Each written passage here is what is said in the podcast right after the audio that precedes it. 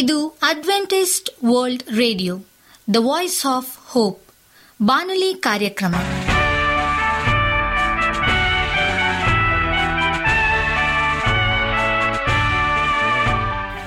ನಮಸ್ಕಾರ ಪ್ರೀತಿಯ ಕೇಳುಗರೆ, ನಾನು ನಿಮ್ಮ ಆಕಾಂಕ್ಷ ಪಾಲ್. ನಮ್ಮ ನಿಲಯದ ಕನ್ನಡ ಕಾರ್ಯಕ್ರಮಕ್ಕೆ ತಮ್ಮೆಲ್ಲರಿಗೂ ಆತ್ಮೀಯ ಸುಸ್ವಾಗತ. ಮುಂದಿನ 30 ನಿಮಿಷಗಳಲ್ಲಿ ಸುಮಧುರ ಹಾಡುಗಳು ಹಾಗೂ ದೇವರ ವಾಕ್ಯವನ್ನು ಕೇಳೋಣ. ಈ ಕಾರ್ಯಕ್ರಮವು ನಿಮಗೆ ಸಂತೋಷ ತರಲೆಂದು ದೇವರಲ್ಲಿ ಪ್ರಾರ್ಥಿಸುತ್ತೇವೆ. ಈ ಕಾರ್ಯಕ್ರಮದ ಪ್ರಾರಂಭದಲ್ಲಿ ಸುಮಧುರ ಗೀತೆಯನ್ನು ಆಲಿಸೋಣ.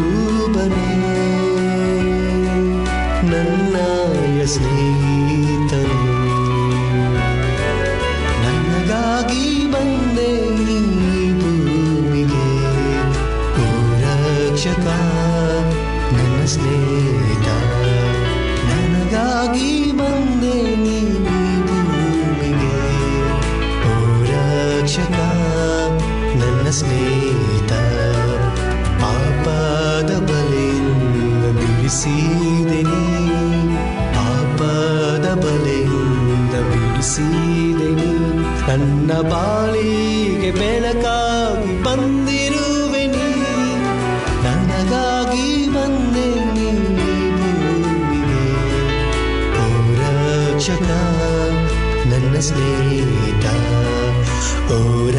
ರಕ್ಷಕ ನನ್ನ ಸ್ನೇಹಿತ, ಓ ರಕ್ಷಕ ನನ್ನ ಸ್ನೇಹಿತ. ನಿಮಗೆ ಸತ್ಯವೇದದ ಬಗ್ಗೆ ಹೆಚ್ಚಿನ ಮಾಹಿತಿ ಬೇಕಾದರೆ ನಮ್ಮ ವಿಳಾಸಕ್ಕೆ ಪತ್ರ ಬರೆಯಿರಿ ಅಥವಾ ದೂರವಾಣಿ ಕರೆ ಮಾಡಿರಿ. ನಮ್ಮ ದೂರವಾಣಿಯ ಸಂಖ್ಯೆ 9060684773 ಹಾಗೂ 8390605299. ನಮ್ಮ ವಿಳಾಸ Adventist media centre, SDA mission compound, Salisbury park, market yard post, Pune 411037, Maharashtra. ಈಗ ನಮ್ಮ ಬಾನಲಿ ಬೋಧಕರಾದಂಥ ಸುರೇಂದ್ರ ರವರಿಂದ ದೇವರ ವಾಕ್ಯವನ್ನು ಕೇಳೋಣ. 3 ಅಪಾಯಕಾರಿ ಪಾಪಗಳು ಎಂಬುದಾಗಿ. ನಮಸ್ಕಾರ ಆತ್ಮೀಯ ಕೇಳಿಗರೆ, ಇದು ಅಡ್ವೆಂಟಿಸ್ಟ್ ವರ್ಲ್ಡ್ ರೇಡಿಯೋ ಅರ್ಪಿಸುವ 10 ದಿನದ ಮನ್ನಾ ಬಾನುಲಿ ಕಾರ್ಯಕ್ರಮಕ್ಕೆ ತಮ್ಮೆಲ್ಲರಿಗೂ ನಿಮ್ಮ ಬಾನುಲಿ ಬೋಧಕನಾದ ಸುರೇಂದ್ರನು ಮಾಡುವ ನಮಸ್ಕಾರಗಳು. ಈ ಬಾನುಲಿ ಕಾರ್ಯಕ್ರಮವು ತಮ್ಮೆಲ್ಲರಿಗೂ ಸಂತಸ ತಂದಿದೆ ಎಂಬುದಾಗಿ ನಾವು ನಂಬುತ್ತೇವೆ ಮತ್ತು ನಿಮಗಾಗಿ ನಿತ್ಯವೂ ಪ್ರಾರ್ಥಿಸುತ್ತೇವೆ. ನಿಮ್ಮ ಅನಿಸಿಕೆ ಹಾಗೂ ಸಲಹೆ, ಪ್ರಾರ್ಥನಾ ವಿಜ್ಞಾಪನೆಗಳು ಇರುವುದಾದರೆ ನೀವು ನಮಗೆ ಪತ್ರಗಳ ಮೂಲಕವಾಗಿ ಅಥವಾ ದೂರವಾಣಿ ಮೂಲಕವಾಗಿ ಸಂಧಿಸಬಹುದು.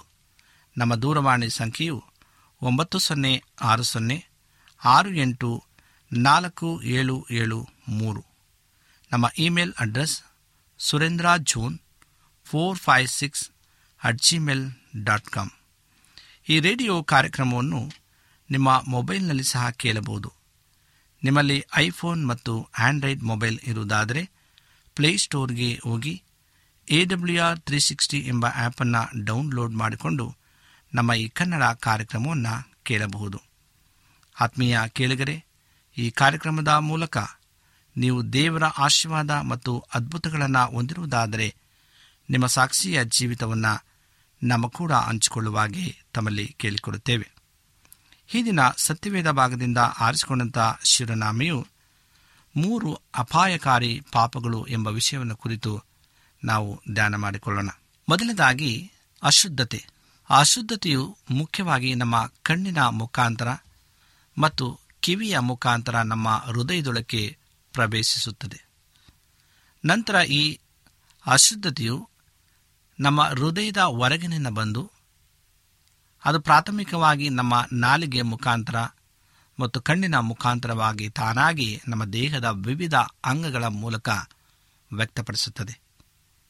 ಯಾರಾದರೂ ಪವಿತ್ರತೆಯನ್ನು ಹುಡುಕುವುದಾದಲ್ಲಿ, ವಿಶೇಷವಾಗಿ ಆತನು ಏನು ಮಾತನಾಡುತ್ತಾನೋ ಮತ್ತು ಏನು ಕೇಳುತ್ತಾನೋ ಅದರ ಬಗ್ಗೆ ಬಹು ಎಚ್ಚರಿಕೆಯಿಂದಿರಬೇಕು. ಯೇಸು ಅಶುದ್ಧತೆಯನ್ನು ಹೆಚ್ಚಾಗಿ ದ್ವೇಷಿಸಿದನು. ಅದರಂತೆ ಆತನು ತನ್ನ ಶಿಷ್ಯರಿಗೆ ಅವರ ಬಲಗಣ್ಣು ಪಾಪದಲ್ಲಿ ಸಿಕ್ಕಿಸುವುದಾದರೆ ಅದನ್ನು ಕಿತ್ತು ಬಿಸಾಡು ಎಂಬುದಾಗಿ ಮತ್ತು ಅವರ ಬಲಗೈ ಅವರನ್ನು ಪಾಪದಲ್ಲಿ ಸಿಕ್ಕಿಸುವುದಾದರೆ ಅದನ್ನು ಕಡಿದು ಬಿಸಾಡು ಬಿಡುವಂತೆ ಹೇಳಿದನು ಎಂಬುದಾಗಿ ಮತ್ತಾಯನ ಬರೆಸುವಾರ್ತೆ 5ನೇ ಅಧ್ಯಾಯ 27ರಿಂದ 29ನೇ ವಚನದವರೆಗೂ ನಮಗೆ ತಿಳಿಸುತ್ತದೆ.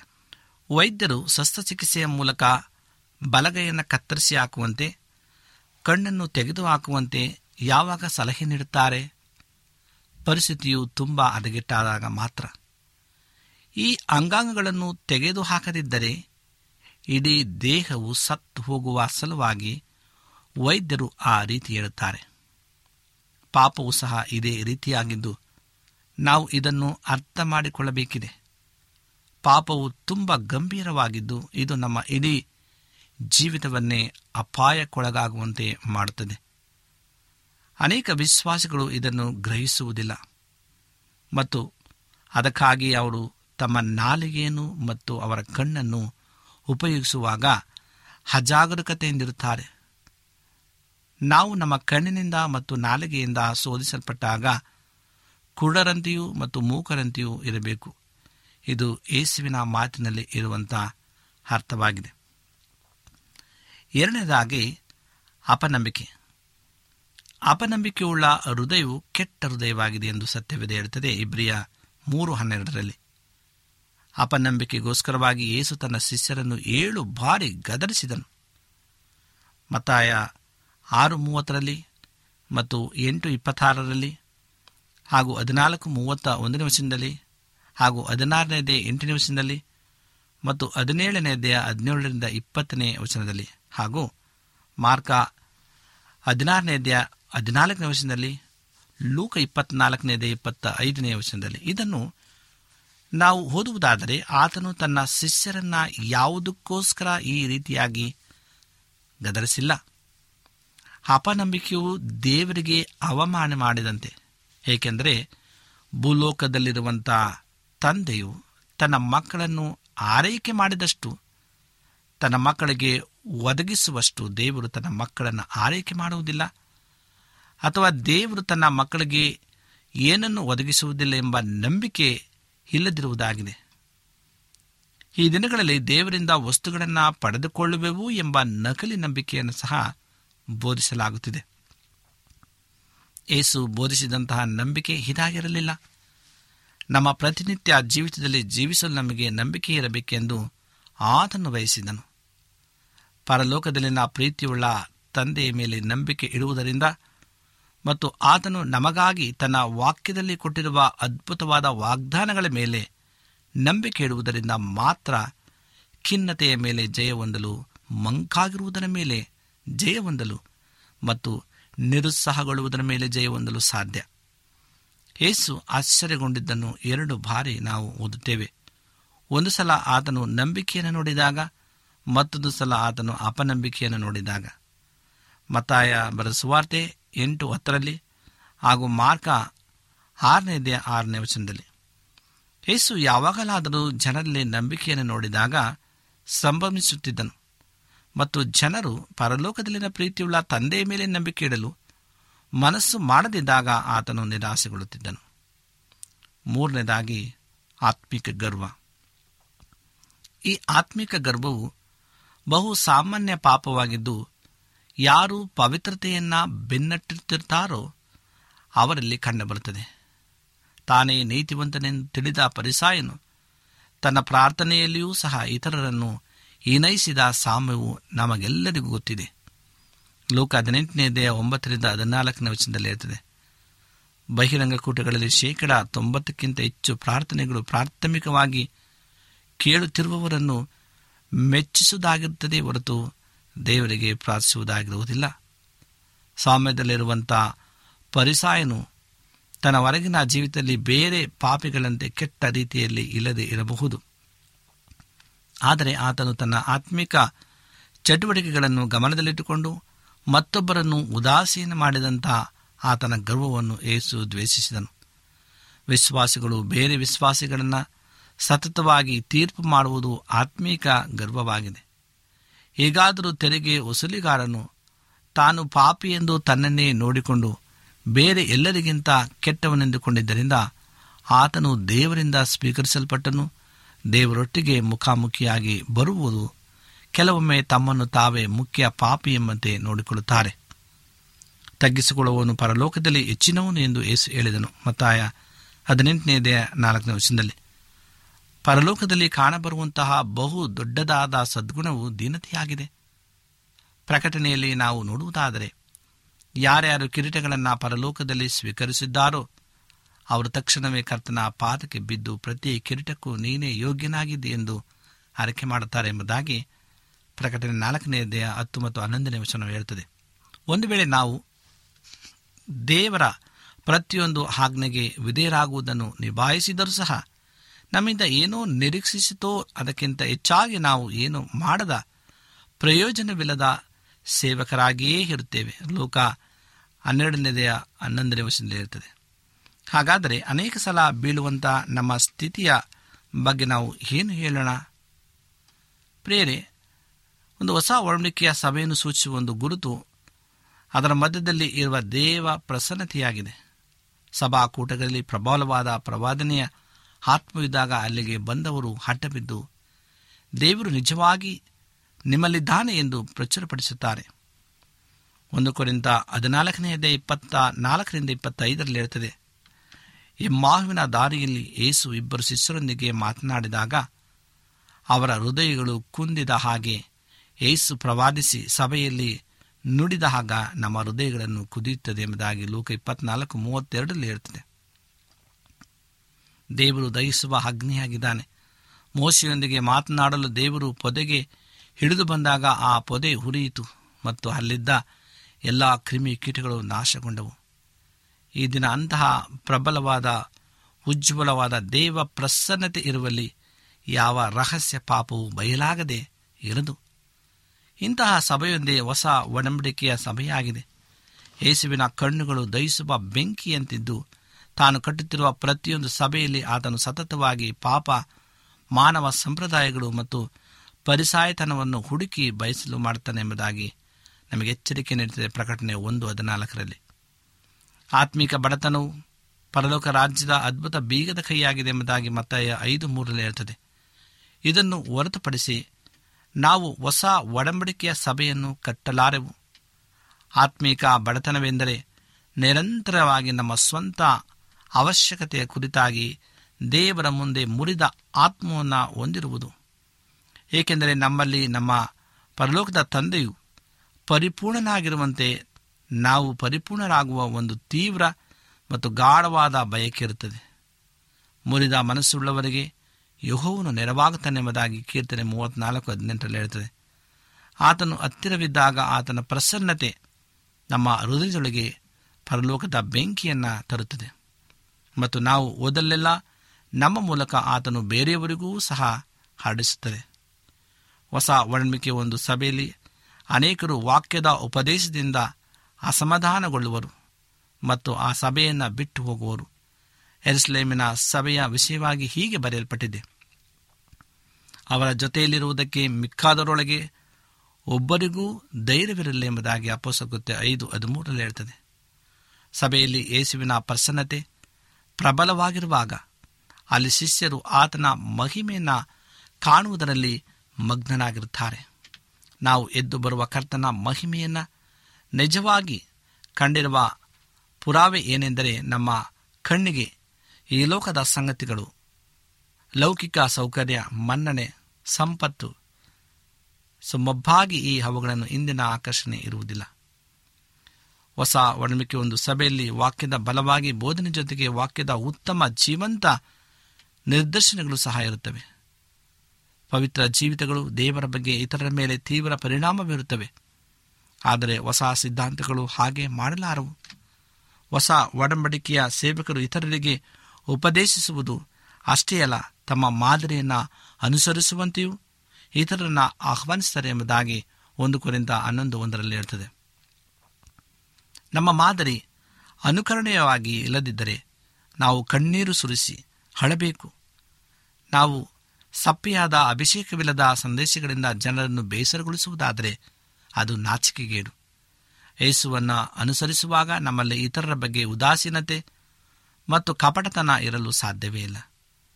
ನಾವು ಯೇಸುವಿನಿಂದ ದೂರ ಸರಿದಿರುವ ಲಕ್ಷಣ ಏನೆಂದರೆ ನಮ್ಮ ಸಂದೇಶಗಳು ಕೇವಲ ಕನಸು ಮತ್ತು ದರ್ಶನಗಳ ಕುರಿತಾಗಿದ್ದು ನಮ್ಮಲ್ಲಿ ಜನರನ್ನು ಬಲಪಡಿಸುವ ಕರ್ತನ ವಾಕ್ಯ ಇರುವುದಿಲ್ಲ. ನಮ್ಮಲ್ಲಿ ದೇವರ ಅಗ್ನಿ ಉರಿಯುತ್ತಿರುವಾಗ ಜನರಿಗೆ ಬೇಸರಿಕೆ ಉಂಟಾಗುವುದು ಅಸಾಧ್ಯ. ಯೇಸು ಮರಣದಿಂದ ಎಬ್ಬಿಸಲ್ಪಟ್ಟನು. ಹಾಗಾಗಿ ಎಲ್ಲದರಲ್ಲಿಯೂ ಆತನಿಗೆ ಪ್ರಥಮ ಸ್ಥಾನ ಕೊಡಲ್ಪಟ್ಟಿದೆ. ಕೊಲೊಸ್ಸೆದವರಿಗೆ ಬರೆದ ಪತ್ರಿಕೆ 1:18 ಹೇಳಿದ ದೇವರು ಈ ಮಹತ್ವಾಕಾಂಕ್ಷೆ ಇರುವ ಪ್ರತಿಯೊಬ್ಬನನ್ನು ನಿರಂತರವಾಗಿ ಬೆಂಬಲಿಸ್ತಾನೆ. ಇದರ ಅರ್ಥ ನಾವು ನಮ್ಮ ಸ್ವಂತ ಯೋಜನೆಗಳು ಮತ್ತು ನಮ್ಮ ಹಕ್ಕುಗಳನ್ನು ಬಿಟ್ಟುಕೊಟ್ಟು ನಾವು ಏನು ಮಾಡಬೇಕು, ನಮ್ಮ ಹಣ ಮತ್ತು ಸಮಯ ಹೇಗೆ ಉಪಯೋಗ ಆಗಬೇಕೆಂದು ಯೇಸುವನ್ನು ಕೇಳ್ತೇವೆ.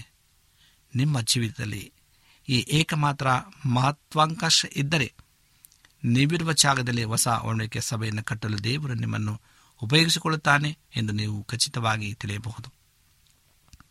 ಅನೇಕರು ಯೇಸುವಿನ ಮಾತ್ರ ಆತನ ನಾಮದಲ್ಲಿ ಉಲ್ಲೇಖಿಸಿ ಆತನ ತಮ್ಮ ಮಧ್ಯದಲ್ಲಿ ಇರುವುದಾಗಿ ಹೇಳಿಕೊಳ್ಳುತ್ತಾರೆ. ಮತ್ತಾಯ 18:20 ಇರ್ತದೆ. ಆದರೆ ಅವರು ಸ್ವಂತ ತಮ್ಮನ್ನು ತಾವೇ ವಂಚಿಸುತ್ತಿದ್ದಾರೆ. ಆತನು ನಿಜವಾಗಿಯೂ ಅವರ ಮಧ್ಯೆ ಇದ್ದಲ್ಲಿ ಅವರ ಕೂಟಗಳು ಏಕೆ ಅಷ್ಟು ಬೇಸರಿಕೆ ಉಂಟು ಮಾಡುತ್ತವೆ? ಅವರ ಜೀವಿತಗಳು ಏಕೆ ಪರಿವರ್ತನೆಗೊಳ್ಳುತ್ತಿಲ್ಲ?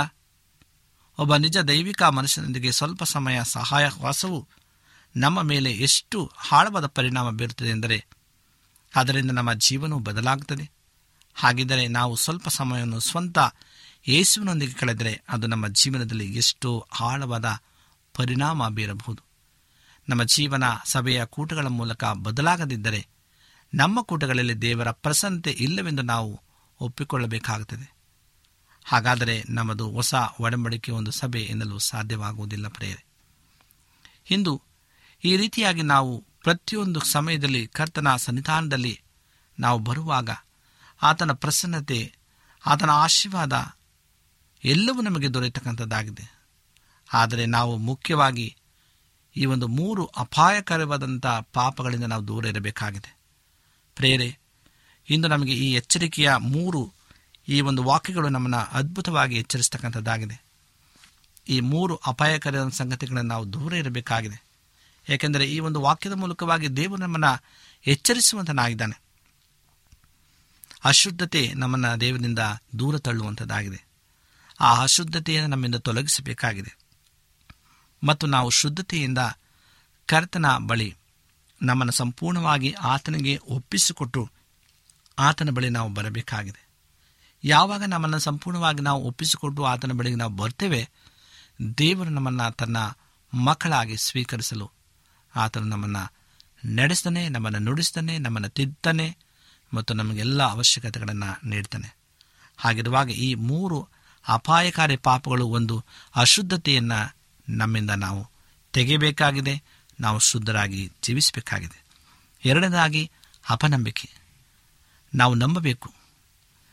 ನಾವು ಕಣ್ಣಾರೆ ನಾವು ಕಂಡದಂಥ ಪಕ್ಷದಲ್ಲಿ ಆ ನಂಬಿಕೆ ಹೇಗಿದೆ ಎಂಬುದಾಗಿ ನೋಡುವ, ಕಾಣದೇ ಇರತಕ್ಕಂಥವುಗಳನ್ನು ನಾವು ನಂಬಿಕೆಯಲ್ಲಿ ಜೀವಿಸುವಂಥದ್ದೇ ಆ ನಂಬಿಕೆಯಾಗಿದೆ. ಆದ್ದರಿಂದ ಅಪನಂಬಿಕೆ ನಾವು ಪಡುವುದಾದರೆ ನಾವು ಕರ್ತನ ಮುಂದೆ ಸಾಗಲಿಕ್ಕೆ ಸಾಧ್ಯವಿಲ್ಲ. ಪೇತ್ರನ ಒಂದು ಉದಾಹರಣೆಯನ್ನು ತೆಗೆದುಕೊಳ್ಳಿ. ಆತನು ಯೇಸುವನ್ನು ದೃಷ್ಟಿಸಿ ಸಮುದ್ರದ ಮೇಲೆ ಆತನು ನಡೀತಾ ಇದ್ದ. ಯಾವಾಗ ಆತನಲ್ಲಿ ಅಪನಂಬಿಕೆ ಬಂತು, ಆವಾಗ ಅವನು ನೀರಿನಲ್ಲಿ ಮುಳುಗಲಿಕ್ಕೆ ಅವನು ಪ್ರಾರಂಭ ಮಾಡಿದ.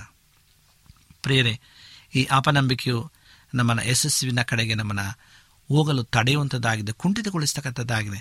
ಹಾಗಾಗಿ ಈ ಅಪನಂಬಿಕೆಯನ್ನು ಬಿಡೋಣ. ನಾವು ಸ್ಥಿರ ನಂಬಿಕೆಯಿಂದ ನಾವು ಜೀವಿಸೋಣ. 3ನೇ ವಿಷಯವಾಗಿ ನಾವು ನೋಡಬೇಕಾದರೆ ನಮ್ಮಲ್ಲಿರತಕ್ಕಂಥ ಆತ್ಮೀಕ ಗರ್ವ. ನಾವು ನಮ್ಮನ್ನು ತಗ್ಗಿಸ್ಕೊಳ್ಬೇಕಾಗಿದೆ. ದೇವರ ವಾಕ್ಯ ಹೇಳ್ತದೆ, ತಗ್ಗಿಸಲ್ಪಡುವವನು ಹೆಚ್ಚಿಸಲ್ಪಡುವನು, ಹೆಚ್ಚಿಸಲ್ಪಡುವನು ತಗ್ಗಿಸಲ್ಪಡುವನು ಎಂಬುದಾಗಿ. ಈ ಆತ್ಮಿಕ ಗರ್ವವನ್ನು ನಾವು ಬಿಡಬೇಕಾಗಿದೆ. ಕರ್ತನೇ, ನೀನೇ ನನ್ನ ಒಡೆಯನು, ರಕ್ಷಕನು, ವಿಮೋಚಕನು, ನಾನು ಏನೂ ಅಲ್ಲ, ನಾನು ಶೂನ್ಯ ಎಂಬುದಾಗಿ ನಾವು ಯಾವಾಗ ಮನವರಿಕೆಯನ್ನು ಮಾಡ್ತೇವೆ, ಆವಾಗ ನಾವು ನಿಜವಾದಂಥ ಆತ್ಮೀಕವಾದಂಥ ಲಾಭವನ್ನು ಪಡ್ಕೊಳ್ತೇವೆ ಮತ್ತು ಈ ಪಾಪದಿಂದ ನಾವು ದೂರ ಹೋಗ್ತೇವೆ. ಪ್ರೇರೆ, ಈ ವಿಚಾರಗಳನ್ನು ನಾವು ಮನಸ್ಸಿನಲ್ಲಿ ಇಟ್ಟುಕೊಂಡು ನಮ್ಮನ್ನು ನಾವು ಶುದ್ಧಪಡಿಸಿಕೊಳ್ಳೋಣ. ದೇವರ ಬಳಿ ಬರೋಣ. ದೇವರ ವಾಕ್ಯಗಳನ್ನು ಆಶೀರ್ವಾದ ಮಾಡಲಿ. ಈ ಸಮಯದಲ್ಲಿ ಕಣ್ಣುಗಳನ್ನು ಮುಚ್ಚಿ ಪ್ರಾರ್ಥನೆಯನ್ನು ಮಾಡಿಕೊಳ್ಳೋಣ. ನಮ್ಮನ್ನು ಅತಿ ಹೆಚ್ಚಾಗಿ ಪ್ರೀತಿ ಮಾಡ್ತಕ್ಕಂಥ ಪರಲೋಕದ ದೇವರೇ, ನಿನಗೆ ಸ್ತೋತ್ರವನ್ನು ಸಲ್ಲಿಸ್ತೇವೆ. ನಿನಗೆ ಕೊಟ್ಟಂಥ ಜ್ಞಾನ, ತಿಳುವಳಿಕೆ, ಅಪಾರ ಪ್ರೀತಿಗಾಗಿ ಸ್ತೋತ್ರ. ಈ ಸಮಯದಲ್ಲಿ ಸ್ವಾಮಿ, 3 ಅಪಾಯಕರವಾದ ಪಾಪಗಳ ಬಗ್ಗೆ ನಾವು ತಿಳಿದುಕೊಂಡಿದ್ದೇವೆ. ಹೌದು ರಾಜ, ಅವುಗಳನ್ನು ಬಿಟ್ಟು ಅಶುದ್ಧತೆ ಮತ್ತು ಅಪನಂಬಿಕೆ ಹಾಗೂ ಆತ್ಮಿಕ ಗರ್ವ ಇವುಗಳಿಂದ ನಮ್ಮನ್ನು ತೆಗೆದಾಕು, ನಮ್ಮನ್ನು ಶುದ್ಧಗೊಳಿಸು. ನಾವು ನಂಬಿಕೆಯಲ್ಲಿ, ಶುದ್ಧತೆಯಲ್ಲಿ ಮತ್ತು ನೀತಿವಂತರಾಗಿ ನಾವು ಜೀವಿಸುವಂತೆ ನಮ್ಮನ್ನು ಬಲಪಡಿಸು. ಯಾರ್ಯಾರು ಈ ವಾಕ್ಯಗಳನ್ನು ಕೇಳುತ್ತಿದ್ದಾರೋ ಅವರೆಲ್ಲರನ್ನು ಆಶೀರ್ವಾದ ಮಾಡು. ಪ್ರಾರ್ಥನೆಯಲ್ಲಿ ತಲೆಬಾಗಿರ್ತಕ್ಕಂಥ ಮಕ್ಕಳನ್ನು ಆಶೀರ್ವಾದ ಮಾಡು. ಒಂದು ವೇಳೆ ಅವರು ಈ 3 ಪಾಪಗಳಲ್ಲಿ ಇರುವುದಾದರೆ ಅವರಿಂದ ಅದನ್ನು ತೆಗೆದಾಕು. ಅವರು ಹೊರಬಂದು ನಿನ್ನನ್ನು ಸ್ವೀಕರಿಸುವಂತೆ ಸಹಾಯ ಮಾಡು. ನಮ್ಮ ಪ್ರಾರ್ಥನೆ ಕೇಳೋದಕ್ಕಾಗಿ ಸ್ತೋತ್ರ. ಮತ್ತೊಮ್ಮೆ ತಲೆಬಾಗಿರ್ತಕ್ಕಂಥ ನಮ್ಮೆಲ್ಲರನ್ನು ನಿನ್ನ ಕರಗೊಪ್ಪಿಸಿಕೊಡ್ತಾ ಈ ಪ್ರಾರ್ಥನೆಯನ್ನು ಯೇಸು ಕ್ರಿಸ್ತನ ನಾಮದಲ್ಲಿ ಬೇಡಿಕೊಳ್ಳುತ್ತೇವೆ ತಂದೆಯೇ, ಆಮೇನ್. ನಿಮಗೆ ಸತ್ಯವೇದದ ಬಗ್ಗೆ ಹೆಚ್ಚಿನ ಮಾಹಿತಿ ಬೇಕಾದರೆ ನಮ್ಮ ವಿಳಾಸಕ್ಕೆ ಪತ್ರ ಬರೆಯಿರಿ ಅಥವಾ ದೂರವಾಣಿ ಕರೆ ಮಾಡಿರಿ.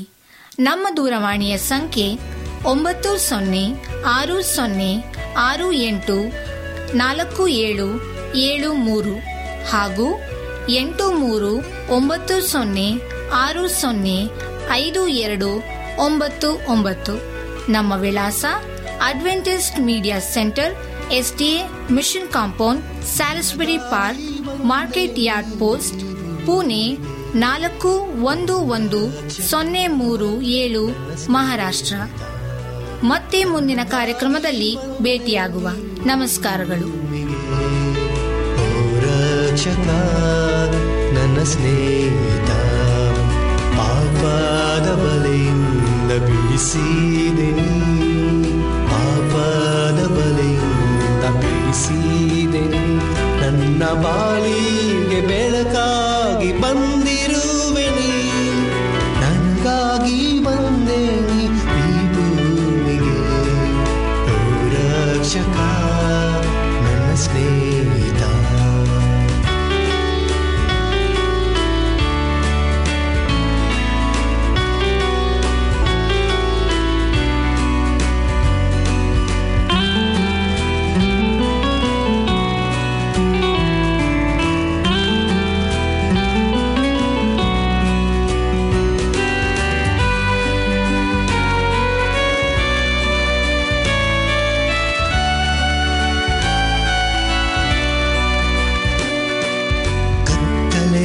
ಕಡಲಲ್ಲಿ ಸಾಗುವಾಗ ಕೈ ಹಿಡಿದು ನಡೆಸಿರುವೆ ನೀನೆ,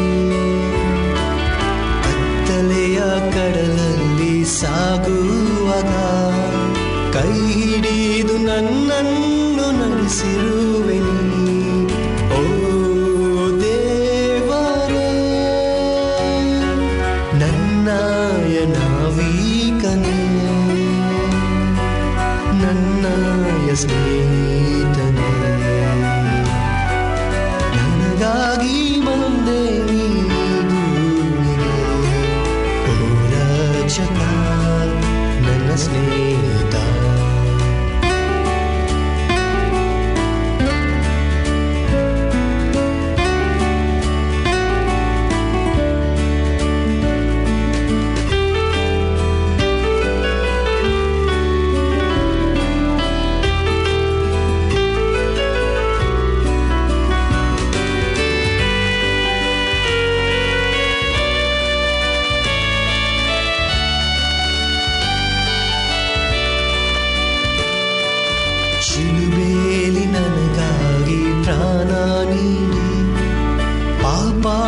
ಕ್ಷಮಿಸಿದಿನಿ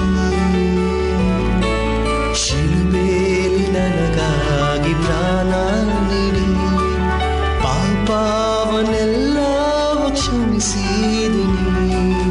ಓ ದೇವರೇ ನನ್ನಾಯ ಗುರು ಬನೇ, ನನ್ನಾಯ ಸ್ನೇಹಿತನೇ, ಬಂದೆ ನೀ ಭೂಮಿಗೆ. ಓ ರಕ್ಷಕ ನನ್ನ ಸ್ನೇಹಿತ, ನನಗಾಗಿ ಬಂದೆ ನೀ ಭೂಮಿಗೆ. ಓ ರಕ್ಷಕ ನನ್ನ ಸ್ನೇಹಿತ, ಪಾಪದ ಬಲೆಯಿಂದ ಬಿಡಿಸಿದೆನು, ಪಾಪದ ಬಲೆಯಿಂದ ಬಿಡಿಸಿದೆನು, ನನ್ನ ಬಾಳಿಗೆ ಬೆಳಕಾಗಿ ಬಂದಿರುವೆ ನೀ, ನನಗಾಗಿ ಬಂದೆ ನೀ ಭೂಮಿಗೆ. ಓ ರಕ್ಷಕ ನನ್ನ ಸ್ನೇಹಿತ, ಓ ರಕ್ಷಕ ನನ್ನ ಸ್ನೇಹಿತ.